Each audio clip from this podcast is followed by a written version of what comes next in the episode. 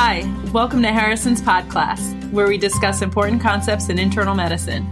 I'm Kathy Handy. And I'm Charlie Wiener, and we're coming to you from the Johns Hopkins School of Medicine. Welcome to episode 21 A 72 year old with an elevated gamma gap. Okay, here's the case. You are evaluating a 72 year old man who has been diagnosed with the monoclonal gammopathy of undetermined significance, or MGUS, after finding an elevated gamma gap on routine blood testing. Let's pause there and just go over a gamma gap to make sure that we're on the same page. First, the gamma gap or paraprotein gap is the difference between the measured serum protein and the measured serum albumin. The presumption is that the major constituent of the serum protein is albumin, but any process that elevates the paraproteins will lead to a larger difference between the serum protein and the serum albumin.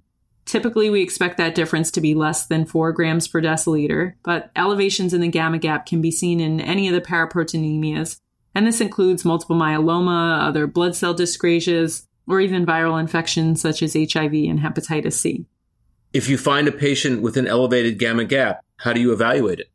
Well, the first step is to rule out some of the infections that I mentioned, but then you can also do a serum protein electrophoresis to identify what the non albumin serum protein is. And really, you're looking to see if it's monoclonal or polyclonal.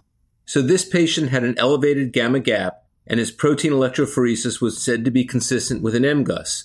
What's an MGUS, Kathy? It's a plasma cell disorder that's a precursor to multiple myeloma you need to distinguish it from multiple myeloma just to ensure that it's really of undetermined significance. So the criteria that you're looking for are an M spike that's measured as less than 3 grams per deciliter. If you do a bone marrow biopsy, you want to see that there are fewer than 10% clonal plasma cells. There should be no evidence of other B cell proliferative disorders, and you shouldn't have any myeloma related organ or tissue impairment, so no end organ damage or no bone lesions.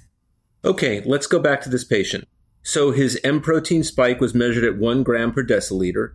His bone marrow biopsy demonstrated 5% clonal plasma cells, and he has no evidence of end organ bone damage. Sounds like he does have an MGUS then, right? Yep. Okay. He reports his appetite is excellent and he has no weight gain or weight loss in the past one year.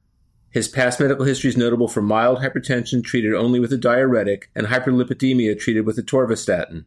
He has no history of latent or active tuberculosis, and his HIV screen is negative.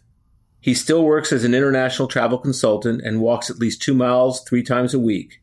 His physical examination is totally unremarkable. Anything else you want to know? Well, we need to know a few more of the labs. So, specifically, the hemoglobin, the calcium, and the renal function are the so called CRAB criteria. Those are all normal on laboratory testing. Okay, so sounds like he definitely meets the criteria for MGUS. And it's really not that surprising because MGUS is pretty common. It occurs in about 1% of the population older than age 50 years. And then in people who are older than 75, you can see it in up to 10% of individuals. But we do care about it and we want to know if people have it if we find the elevated gamma gap because the risk of progression to multiple myeloma is about 1% per year. Okay, so let's get to the question. The question asks which of the following treatments is indicated in this patient at this time? Option A is low dose prednisone. Option B is rituximab. Option C is thalidomide. Option D is twice yearly plasmapheresis. Or option E is no treatment, only yearly serum protein electrophoresis, blood count, creatinine, and calcium. So the answer is E because there's no treatment that's required for MGUS. Monitoring for progression of the disease is really all that's recommended, and most guidelines will recommend that you repeat labs six months after the initial diagnosis and then repeat the labs again every year. But there's no recommendation to screen for MGUS in the general population, though, either. What about the other options? Why were they mentioned? The other treatments that are mentioned are therapies that are sometimes used in patients who have a complication like severe neuropathy that's thought to be caused by the monoclonal gammopathy, but that really wouldn't apply in this patient. Okay, so the teaching point of this case is the definition of a gamma gap, the definition of an MGUS, and the point that MGUS requires regular follow up, but no treatment is indicated in the absence of any symptoms. For more information, you can read about MGUS in Harrison's chapter on plasma cell disorders in oncology and hematology. And there's also a good article called How I Manage MGUS in the Blood Journal, published in 2018, volume 131, number 2. This is Jim Shanahan, publisher at McGraw Hill.